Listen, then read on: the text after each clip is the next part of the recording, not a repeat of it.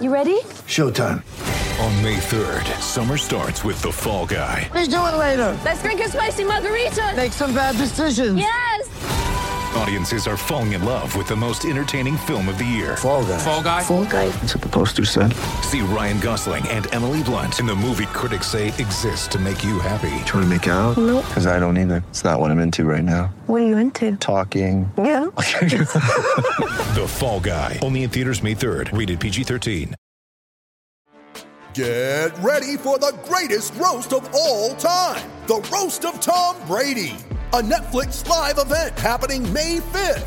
Hosted by Kevin Hart, the seven time world champion gets his cleats held to the fire by famous friends and frenemies on an unforgettable night where everything is fair game. Tune in on May 5th at 5 p.m. Pacific time for the Roast of Tom Brady, live only on Netflix. When you need mealtime inspiration, it's worth shopping Kroger, where you'll find over 30,000 mouth-watering choices that excite your inner foodie. And no matter what tasty choice you make, you'll enjoy our everyday low prices, plus extra ways to save, like digital coupons worth over $600 each week. You can also save up to $1 off per gallon at the pump with fuel points. More savings and more inspiring flavors make shopping Kroger worth it every time. Kroger, fresh for everyone. Fuel restrictions apply.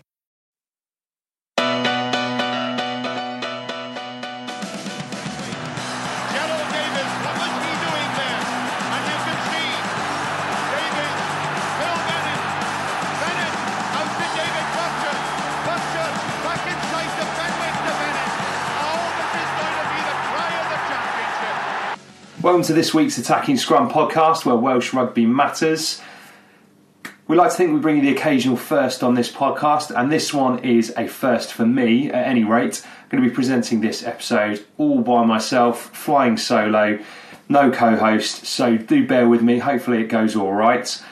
Anyone who's been listening over the last few weeks will know I've got a newborn baby girl, and uh, yeah, households with newborns are prone to a touch of colic, but it's a touch of killick that's caused me a bit of problems this week, uh, as Dan is unfortunately not available to co-host with me, and none of the usual co-hosts, Yestin and Steph and uh, Craig and the other guys, Murph, were available to do it. So I'm afraid you are stuck with me. But don't despair, there is so much to talk about. We've got the CVC influx of money coming to the Pro 14. Wow, what a, what a topic this is to try and tackle on your own. And then we've also had the opening weekend of European rugby. The Ospreys played in the Champions Cup. Uh, home to Munster, and also the other three regions were in action in the Parker Pen Shield or the Challenge Cup, as the organisers like to call it. And uh, yeah, three wins there for the three Welsh regions. So it's not all doom and gloom when it comes to Europe, even if the Ospreys did have a bad start to it. In amongst all this as well, we've got the announcement that Sam Warburton is set to be taking on a consultant coaching role with the WRU, so he's going to be involved with the uh, with the Wales national side, which is a really really interesting appointment. Going to have a little think about that, see what see what that's going to mean for the national side, what it means for Wayne Pivac, what it might mean for Byron Hayward. It's a really, really interesting appointment, and I I think potentially a very shrewd one as well. Anyone who's listened before will know what a big fan of Sam Warburton I am, but we will be having a look at that and seeing what it means. Uh, I say we, me. But fortunately, we've got a load of great listeners' questions that have come through as well. So, big thanks to to anyone who sent those in. I'll be getting stuck into those, and uh, yeah, we love doing this. Actually, myself and Dan have really enjoyed over the last few weeks.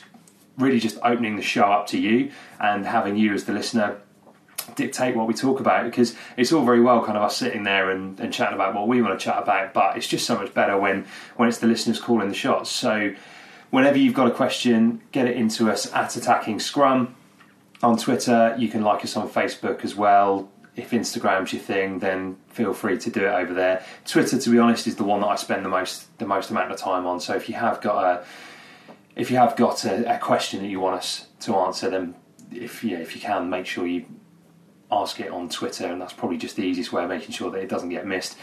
And yeah, loads of you have done that today, so that's fantastic. We'll have a load of those to get stuck into. Before we get underway, big thanks as always to our sponsors at So Coffee.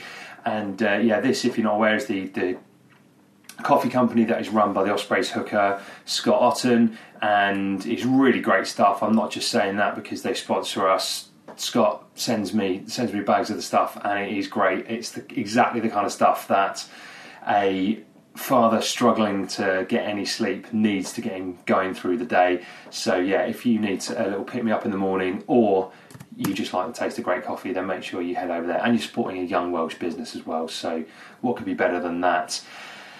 So, right, on to the big stories of the week. I suppose, really, CVC is the place where we have to start. This is something that, that myself and Dan have speculated over for a long time.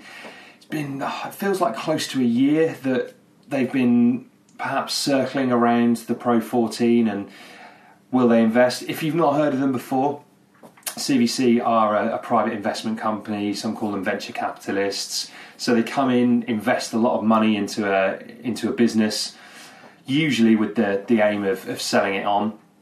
Now, any fans of Formula One will be familiar with them because they were they were heavily involved with that before selling before selling Formula One a couple of years ago. And also, any fans of English rugby will know that they've made significant investment into into Premiership rugby. So we know that sport is a big thing for them. We know that they like to come in and pump money into uh, into sports, and it looks as though somewhere in the region of 35 million is what we're expecting to come towards Welsh rugby. Now that will be going via the union, which I know has upset a fair amount of people, where there is a certain degree of distrust perhaps between the regions and the union. I have to say, I think looking at it hopefully objectively although I'm a Dragons fan, ultimately we always try and be objective on this podcast and offer some balance. I, I can understand why why fans of the regions would have a distrust of of the union because of the way things have been run in the past, and you know perhaps look at that big sum of money and think they'll continue to run the regions on a shoestring. I really hope that isn't the case, but at the same time, I hope that it is not. It doesn't go the other way, and we have a huge amount of money thrown in over a short period of time, just chasing short term success. I think there is a really good opportunity here to try and build sustainable club rugby within Wales. We know that the regions have been struggling financially. You've got the Dragons who were who were taken over by the union a few years ago. Uh, we've also, you know, we've seen the the mooted merger slash takeover between the Scarlets and the Ospreys last year, which doesn't help. Cardiff Blues constantly making the headlines because their books make such bad reading, and really, you know, this is this is an opportunity to try and set some of that right. I think what we what we've had in the past, this is the way I see it anyway, is in 2003 it was dictated from the top down that club rugby with with nine ten professional clubs in Wales was not going to be achievable in order to in order to help the national side regional rugby was was kind of put into place. There's no need to retread all over that that ground over again because we know that a lot of people felt alienated by at the time but we're now a long a long way in the future. And the national side has been in good nick for for the best part of a decade. And that is the bit of that is the bit of the the union that really is the is kind of the cash cow. Now I would like to think that the WRU are sensible enough to look at the Team Wales setup and realise that it's built on the foundation of players who've come through the regional system. So I really hope that they they will look at this as an opportunity to invest in those regions. And I don't. I, we've said we said on the last couple of weeks that there's a few the squads aren't as strong as they need to be, and you know particularly we're looking at the Ospreys and the injuries they've got. But then there's also not the right recruitment in those regions, and I, I think this this really is an opportunity to kind of get those things right. There's no point just going out and chasing marquee signings and bringing, you know, bringing Kieran Read or Sonny Bill Williams into into one of the regions and him playing six or seven games a season. Yes, it's great for a bit of PR. It might get a few more people down to the Arms Park or wherever to, to go and watch the odd game. But in the long term, that is that isn't going to help. I think what, what is needed is investment in that in that structure, so you can keep these young academy products coming through. Ideally, keep them in Wales for longer and remunerate them properly. But also, this this money has to go into into producing young Welsh coaches who are able to to help players develop, and that I think is really really important. I also think we said this last week. Clubs, the, the regions have got to be smarter in terms of their in terms of their recruits. So just chucking money at it and saying right, go out and, and get the players you want is, is not going to help. You know, in the short term, that might help. It might help bring a, a few quality signings in, but that, that isn't going to help in the long term. Regions have still got to be incredibly shrewd. So you know, I would like to see some of this money get spent in in bringing in top quality, really shrewd um, scouts, if you like, really good talent scouts who are able to go out there and make sure that the money is being spent really, really wisely, and bringing in players who are going to enhance enhance the strength of the squad. And you know the, the, the players like we like we mentioned last week, the the Tadhg Beirnes of this world, who had been let go by let go by Leinster came into Scarlets, made a massive impact. Yes, he's gone at the end of his contract after three years, but what a huge impact he made during that time.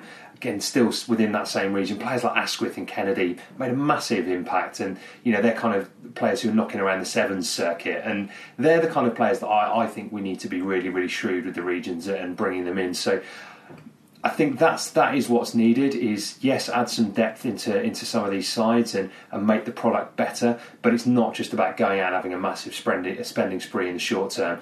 Have to make sure that this money is an opportunity to turn these regions into much more sustainable businesses. And I hope that I hope that that's the case. You know, if you have a look over the bridge in England and see how that how that money's been spent, without wishing to open up too much of a, a can of worms and what's happened with with Saracens you know they've they've been on the, the receiving end of a big, you know, big healthy check from CVC, and again a lot of that money has gone into into players. But they, again, it's no secret that a lot of those English clubs were hugely in the red. You know, really, with the exception of Exeter and for a long time Northampton.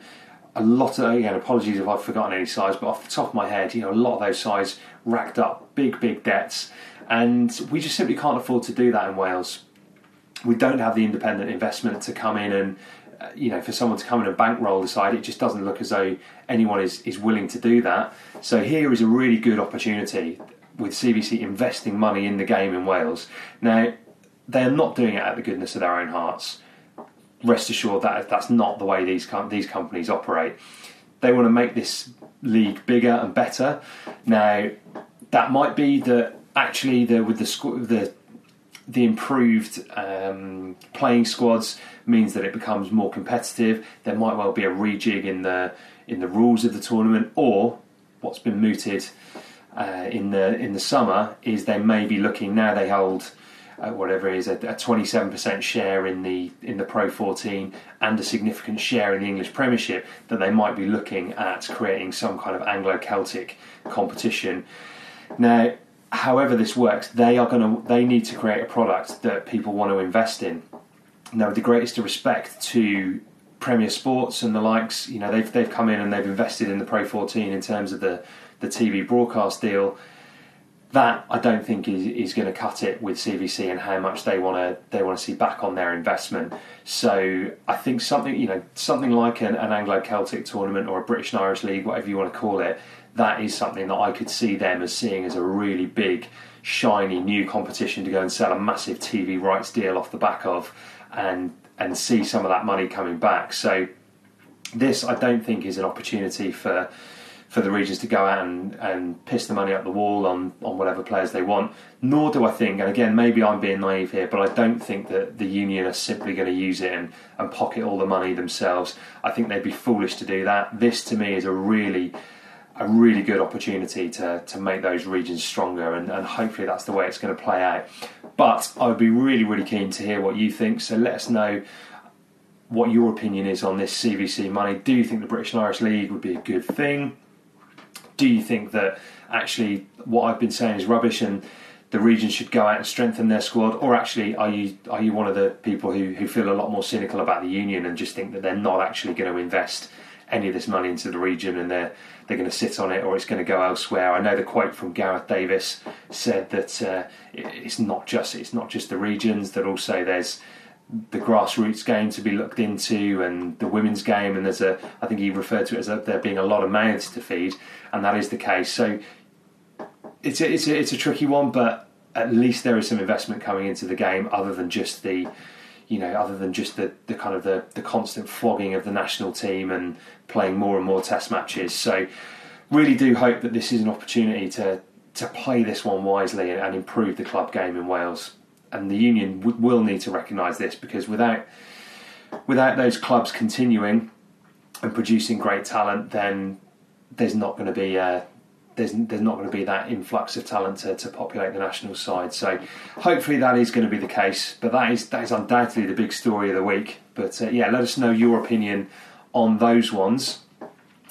Before we go on and talk about Europe, though, I want to have a look at some of the listeners' questions. So again, thanks to everyone who has sent um, who sent some of these in, and again, there's some really really interesting stuff uh, in there.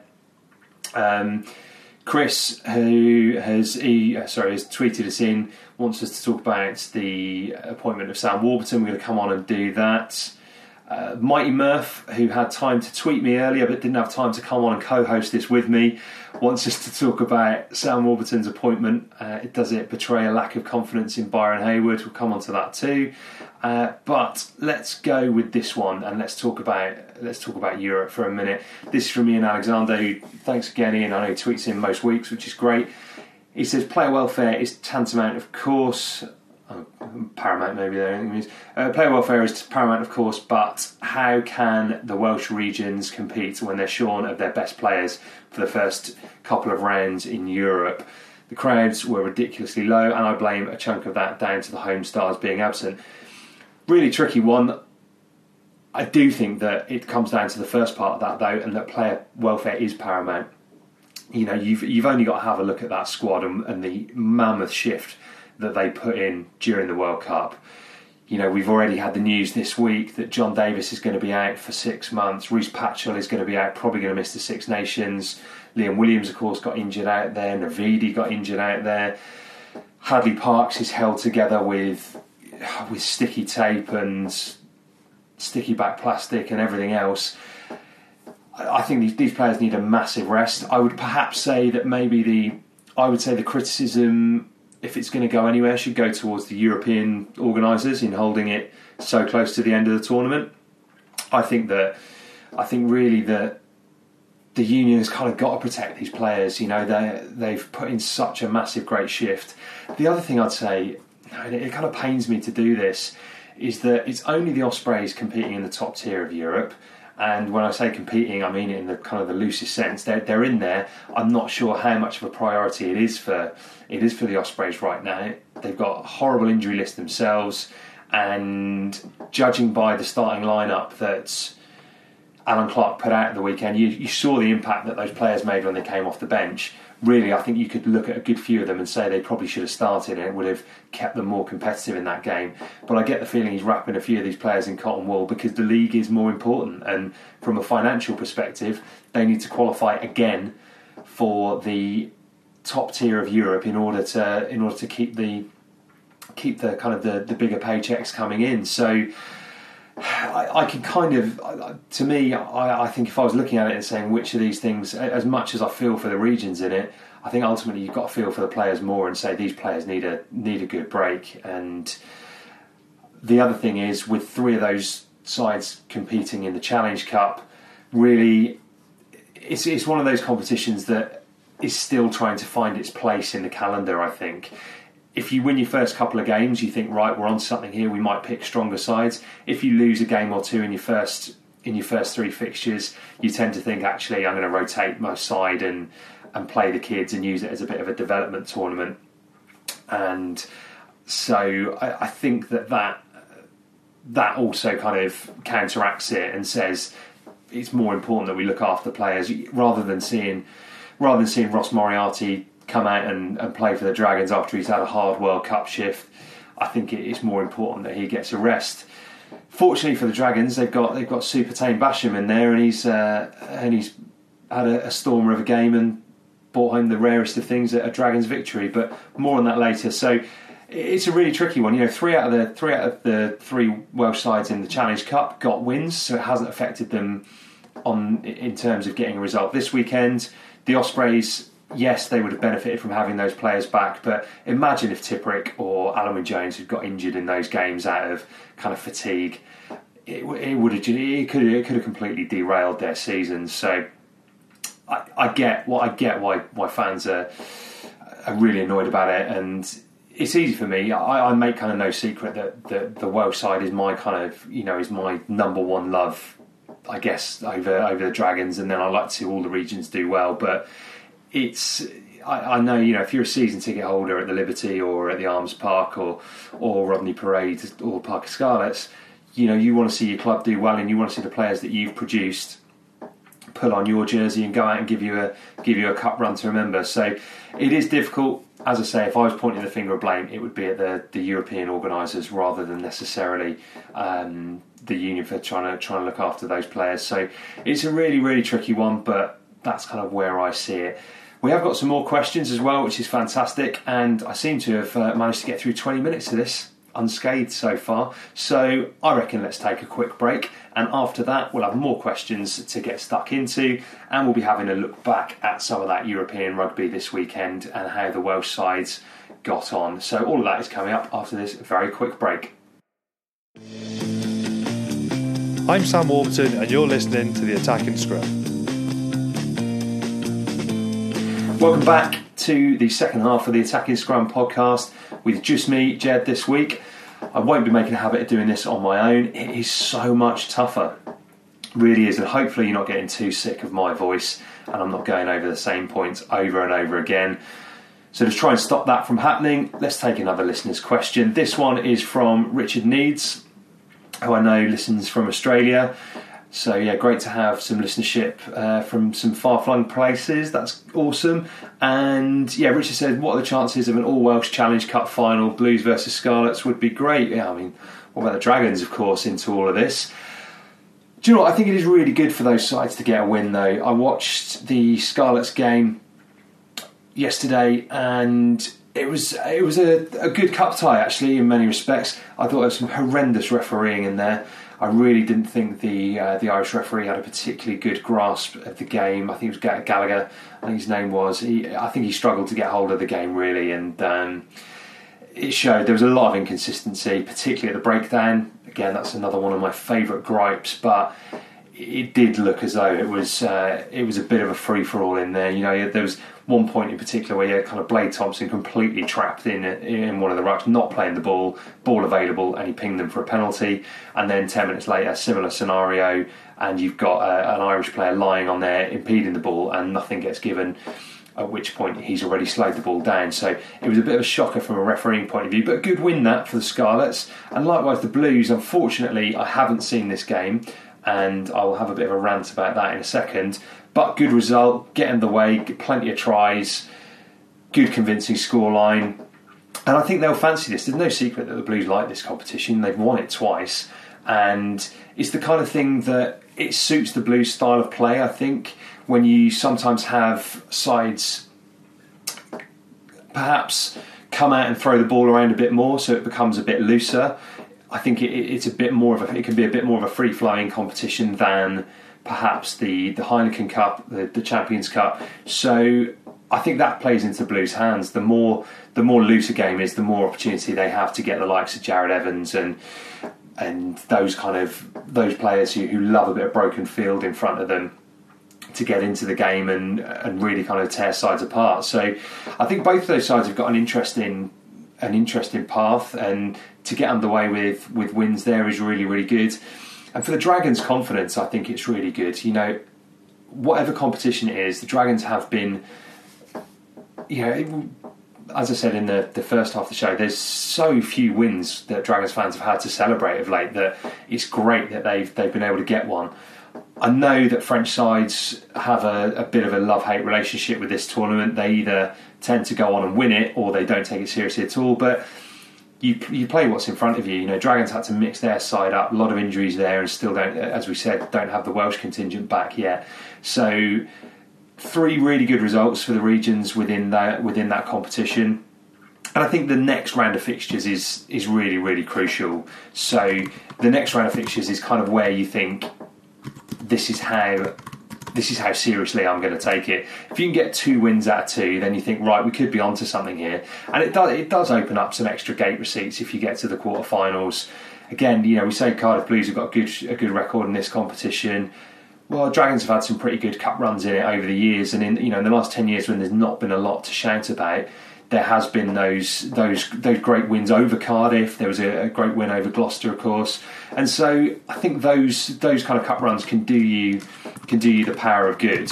So I think after kind of two after two rounds of fixtures, you've got a good understanding of how far you're potentially going to go in this tournament, and thereafter you can kind of adjust your side accordingly and and see kind of how um, how seriously you're going to take it. Just having a quick look at the next round of fixtures. So Scarlets are away to Toulon, which is a you know which is a tough one. We you know three Heineken Cups they won in was it in three years or certainly in, in very quick succession. So it'll be interesting to see what kind of team sheet both of those sides put out. Dragons are away at Enisei, the, the Russian trip, which I know will be logistically a nightmare, but at the same time, opportunity to back this up with another win. So that's a really good, uh, a really good opportunity for the Dragons to get two wins out of two, and another home fixture for Cardiff sorry, not another one, a, a, home fixture this time around for Cardiff. So they take on Leicester, and you know that's that's a big fixture. I don't care what anyone says. Cardiff Blues versus Leicester is. It doesn't matter what competition that's in. That is a big fixture, and hopefully they can get a good gate down at Cardiff Arms Park. And Leicester got off to a win too.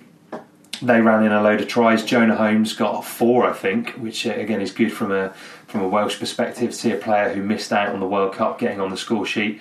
So that's going to be a really interesting one. I think that, uh, yeah, hopefully Cardiff Blues can get the win there. And being at home, it's a really good advantage. So, yeah, really interesting fixtures coming up next. And I'll be intrigued to see what kind of teams the, the Welsh regions put out. And that will give us a good indication of how seriously I think they're going to take this tournament. Just sticking with that Cardiff Blues game, that game is being shown on S4C next weekend. Now, this leads on to my annual rant about television coverage of the of the Challenge Cup. So I've just mentioned there, some sides take it seriously, some don't. Some make their mind up after the net first couple of rounds. Well, something in my opinion that doesn't help all of this is the lack of television coverage it gets. You know, BT have the, the exclusive rights for not only the Heineken Cup but also the Challenge Cup in the UK, and it gets very little coverage. This year, it seems to be getting a bit more than it did than it did last season. But at the same time, I just think that when you've got five or six different channels as BT have got, plus Red Button, plus streaming opportunities, it's mad that you can't see these games. Now, I put out a tweet on Friday because European Professional Club Rugby Association, whatever they're called, EPCR, they had posted a link to a site where you could stream the games the Challenge Cup games this weekend, which do not get me wrong, that is a massive step in the right direction, and this technology is not hard to do. You know, I recently, you know, prior to working for myself, I worked for a small production company. They would have been able to have executed this, right? It's, it's, it's years, it's years late. This this coming to the um, to the punter. You know, this should have been available to, to people a long time ago. But that said, look, it's great that it's, it's now available to stream. Now, I didn't have time to watch the games live on Saturday afternoon, the two games being played at, at 3 pm. So, thought, right, okay, let's see if there's an opportunity to watch them later, which, you know, really there should be. And I checked on Saturday morning, and you were able to watch the Worcester uh, the Worcester versus Enisei game from Friday night. So I presumed that you'd be able to do the same with the Dragons game and with the Cardiff Blues game. Got to yesterday evening, wife and child asleep. Thought, right, it's perfect opportunity to have a beer and watch these games back. They were no longer available, and it's just things like that that really undermine the tournament. I know I'm being slightly, slightly millennial about this, and you know, we, but this, but this is the world we live in now. You know, you can order an Uber and it turns up to your door in four minutes. That's all you need to do. One click of a button. You can order a takeaway and it arrives in three minutes. All of these things you can do from your smartphone. Yet you can't watch the Challenge Cup unless you uh, unless you tuned in at exactly three pm. And it's the same. The same goes with the uh, being able to watch the watch the main games which are being televised. This is something that they've just got to sort out. I think really there is more competition than ever for people's attention. There's, you know, uh, outside of all the different sports, the dominance of football, you've got the emergence of esports and all this kind of crazy madness. You've got Netflix, where you've got all kinds of entertainment available, again at the at the push of a button. You've got to make it as easy as possible for people to to watch this. So, yeah, again, that's my standard yearly rant about this. You just make it easier the minute the minute the games are finished, they should be available. They should be available to watch. You know, Premier Sports get this right for the Pro 14. I've yet to see a compelling reason as to why the top flight European Association of uh, of European rugby, you know, the highest level of, of club rugby in Europe, cannot get this right. It's just it's just simple. And again, that that's something where to go back to the point about CVC, that is something I would expect them to get right. If they're investing in the Pro 14 they're going to want they're going to want it to be available to an audience who are who are paying for it. And if you if you they when they when they were involved in F1, they put it all behind a paywall, or the vast majority of F1 coverage behind a paywall. So you could well expect that to happen. And if punters are paying for it, really, I think they expect to be able to watch it on demand and to be able to watch multiple different games and for it all to be readily available. That's the, that's the world we live in now. So that was hugely frustrating, but nonetheless, some uh, some great results on there. Let's move on before uh, before I bust a blood vessel, and yeah, let's talk about this this Sam Warburton appointment, which is uh, a really interesting one. So let me get the exact term because I can't remember exactly uh, exactly what it is that he's he's been brought in to do. I think that should give us a good clue as to exactly how uh, exactly how it's going to going to play out. This news broke on Friday, of course. Um, so the exact his exact title is a technical advisor for breakdown and defence. So a couple of you have tweeted in and asked about this. As I said in the first half, Murph texted in to uh, to ask about it, and so did Chris. So Murph's point was: Does it betray a lack of confidence in Byron, Byron Hayward at Test match level? I don't know, to be honest with you, and I, I suppose the temptation is to say it does because you know obviously he's, he's unproven at this level. He's impressed Pivac in what he, they've done at the Scarlets, and he wanted to bring him bring him to the national setup as part of his coaching team. Uh, I, I, don't know. I mean, the, the, fact that Warburton is the fact that Warburton's available, and, and again, anyone who's seen his punditry work will know the level of you know what a kind of a, a, scholar of the game is. He know he's a he's an absolute nerd for rugby, and if you've ever watched him play, you know how good he was at the breakdown, not just in terms of being great over the ball, but knowing when to compete, when to slow it down, how to get away with it that extra half a second, so that even if you don't win the penalty, you you know you slow the ball down. And I think that skill is absolutely invaluable. And again, I think in the past the Welsh Rugby Union would have let this opportunity slide, and you know a player like that could have slipped through the net. So it's a, it's a big thing for Sam to be to be taking kind of his first coaching role. You know, whether it's a coaching role in title or not, it is really for him to be coming in and and, um, and doing that in the in the national side. But any of those young players sat there in a, a, video analysis meeting and Sam Warburton's telling you what to do at the breakdown, you're going to sit there and listen. So whether or not it's a lack of confidence in, in Byron Hayward, I don't know. Will it enhance the enhance the knowledge in that dressing room? Yes, I, I think it would. I, I, think there are very few dressing rooms that wouldn't be enhanced by that knowledge. And you know, knowing knowing what he's what he's like as a character. Not that I know him personally that well, but anyone who's who's kind of played with him and and knowing the kind of captain he was, I think he's a really good calming influence in the dressing room, and and he's so driven that I, I just think that, that could be a very very shrewd appointment, and and hopefully it will work out that way. So I don't know. I think I think the way you've got to look at it is rather than it being a lack of confidence in Byron, is thinking is it going to help Byron develop? Yes, I think it. I, I think it probably is. So we also, you know, we know there was a lot of. I don't think it's any secret that the Welsh Rugby Union would have liked Shaun Edwards to stick around in some kind of role. So perhaps this was the plan all along, you know, was to have someone with a certain level of experience or knowledge there to help Hayward at this level.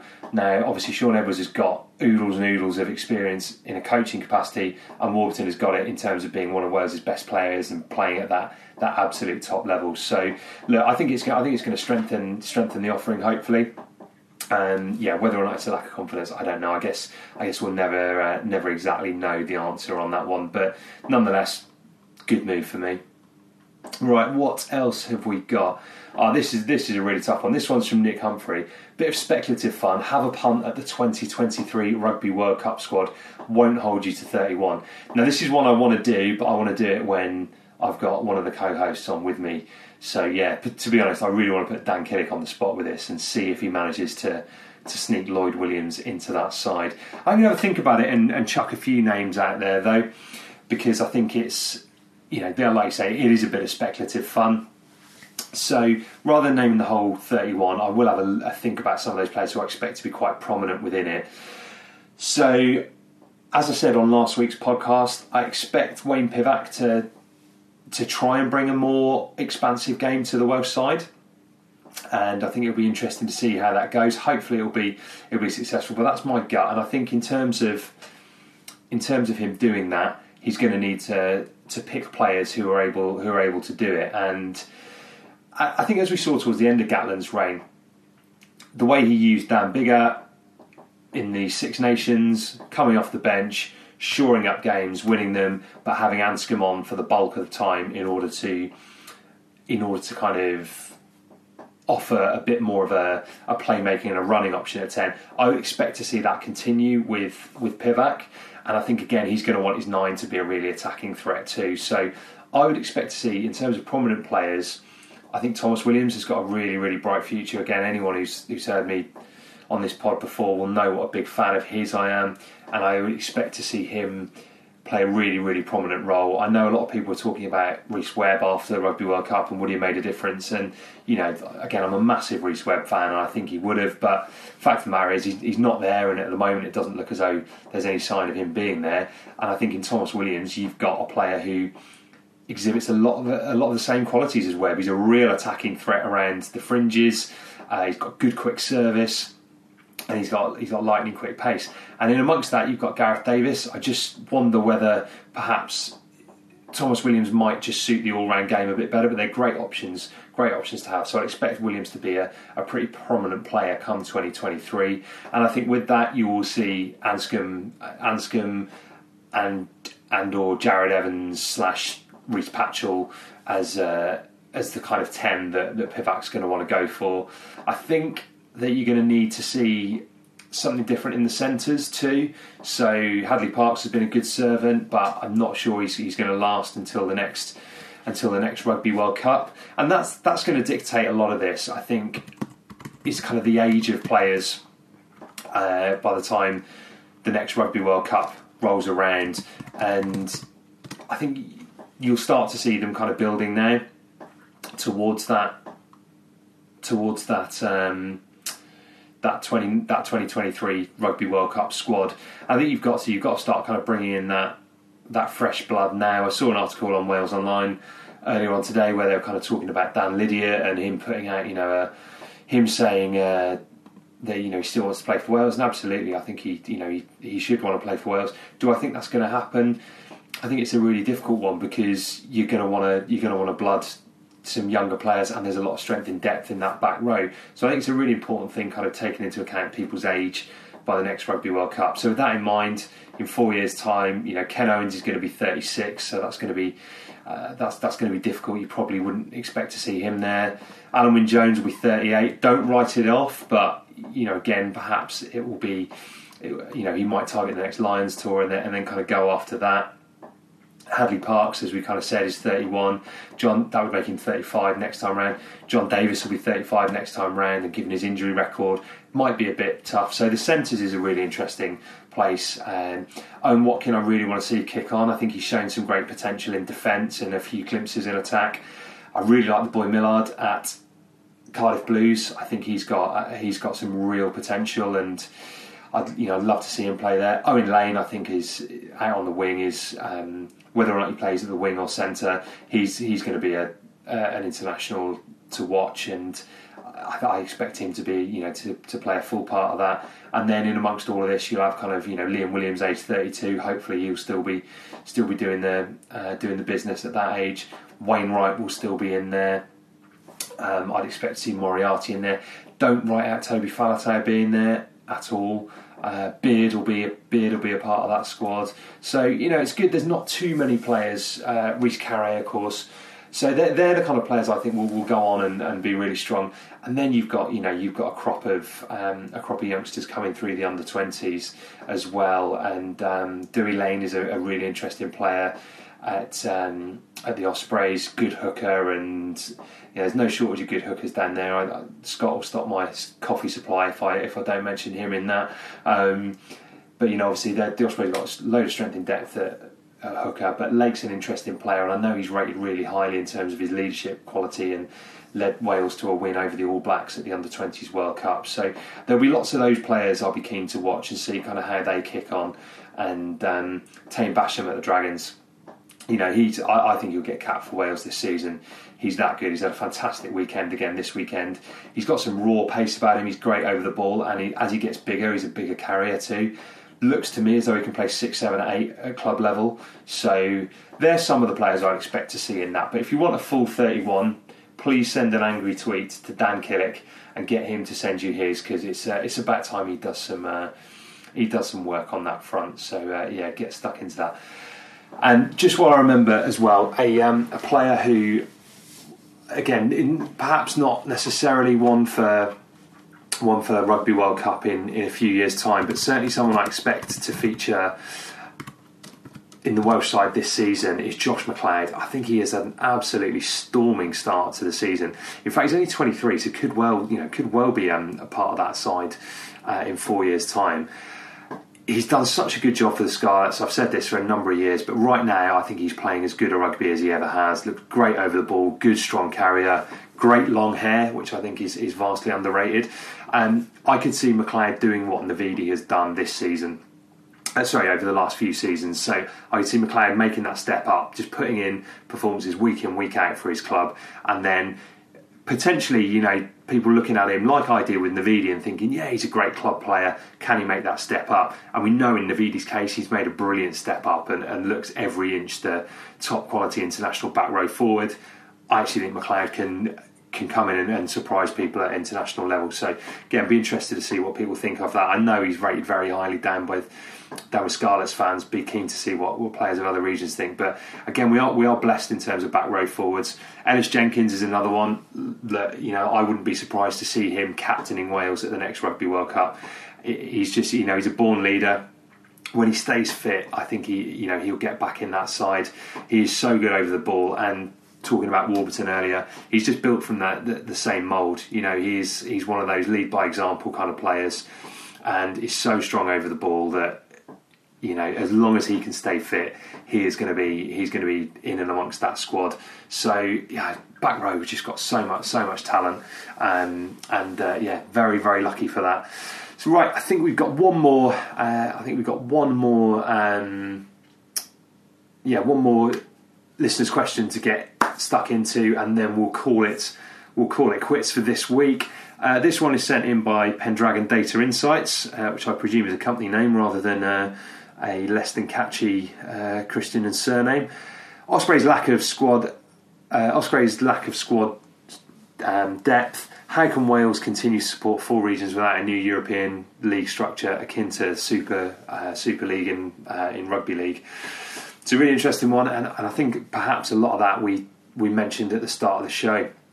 I don't think it can. You know, I think it, it, we needed to see investment in that. Hopefully, this will come in CVC, and I want to see that go into the regions, and I want to see it going into into creating proper strength in depth. And I think that's something else that I, I think that perhaps doesn't um, doesn't necessarily help. This is the uh, you know, is, is the, the relationship between the Premiership and the Pro 14.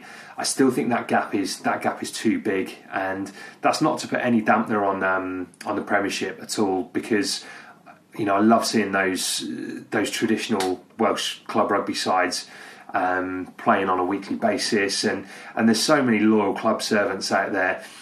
But I would say more often than not, it's players coming through the academy who then go on to make the the make the the kind of the make the the region's first side and and then you know hopefully go on and win international honours after that rather than players who come through the kind of the, the premiership setup. Now I know that's not the case. I know some players have gone out and have, have had some good experience out there. You know, think of you know the likes of kind of Ollie Griffiths at Newport did a you know did a, did a good stint there, and of course you know you got the likes of Aaron Wainwright who come through come through Whiteheads and um, and then into the Dragons setup, but. I think that that's that's the interesting thing is you kind of got to find that relationship in terms of whether the Premiership is actually feeding through um, talent into the, you know supporting that that base of the pyramid or whether the academies are doing it. So I don't know. My gut says that perhaps investment in those academies and and the coaching at, at those academies is a is a way of kind of accelerating the growth. That's where I really want to see the kind of the money get invested. Is I don't want to see you know it doesn't particularly excite me seeing. I know this sounds mad, but even if there was all the money in the world, I wouldn't want to see a, a Dragon side that was just chock a block full of seasoned internationals who come in, pick up a paycheck, and go. Um, I know it sounds mad, but I do. I, you know, I would much rather like to see the that young talent from from Gwent get get supported and, and go on and develop and and have a few players in that side who are just uh, are tightening it up and bringing that experience. So it's, it's a really interesting one. But for me, to, to go back to the original question, it is about using the CVC money wisely, investing in those academies and the coaching at those academies, and then also bringing in the odd shrewd signing. And you know, to bring it back to the Ospreys, mentioned this on last week's pod. It is it's, it's about signing those players like Tyler Ardron and Jeff Hassler, who came in and, and did you know a really good sterling job for a number of seasons. Perhaps not the most uh, identifiable players in the world. It's not like bringing in the players like they had you know back in the the early mid two thousands and the the Mike Phillips and the Lee Byrnes from Wales and the the Jerry Collins and Marty Holahs, you know, who are absolute top quality internationals. I think you've just got to be a lot shrewder than than that these days. Um, and invest the money as wisely as you possibly can. So mm. that that'd be my thoughts. But then you know that's my that's that's just my kind of thought on it. Again, if you've got any thoughts on those, let us know on Twitter at Attacking Scrum. Do it on Facebook, on Instagram, however you want to get in touch with us. But yeah, we'd uh, we'd love to hear more of your opinions. That's it for this week. I made it through 45 minutes, hopefully without boring the arse off you too much. But uh, yeah, as always, let us know your opinions. Uh, and hopefully, Dan or one of the other regulars will be back with me next week uh, when we'll have loads more to chat through. Never a dull week in terms of Welsh rugby. And uh, yeah, if you have enjoyed this podcast or any of the previous ones you've listened to, please leave us a review on iTunes. It helps us out massively. And again, final thanks to our sponsors at So Coffee Trades. If you want to get some coffee, then head over to socoffeetrades.co.uk. Thanks for listening. I'm off to have a lie down and a drink. And uh, thank you once again, and we'll be back to chat rugby with you very, very soon.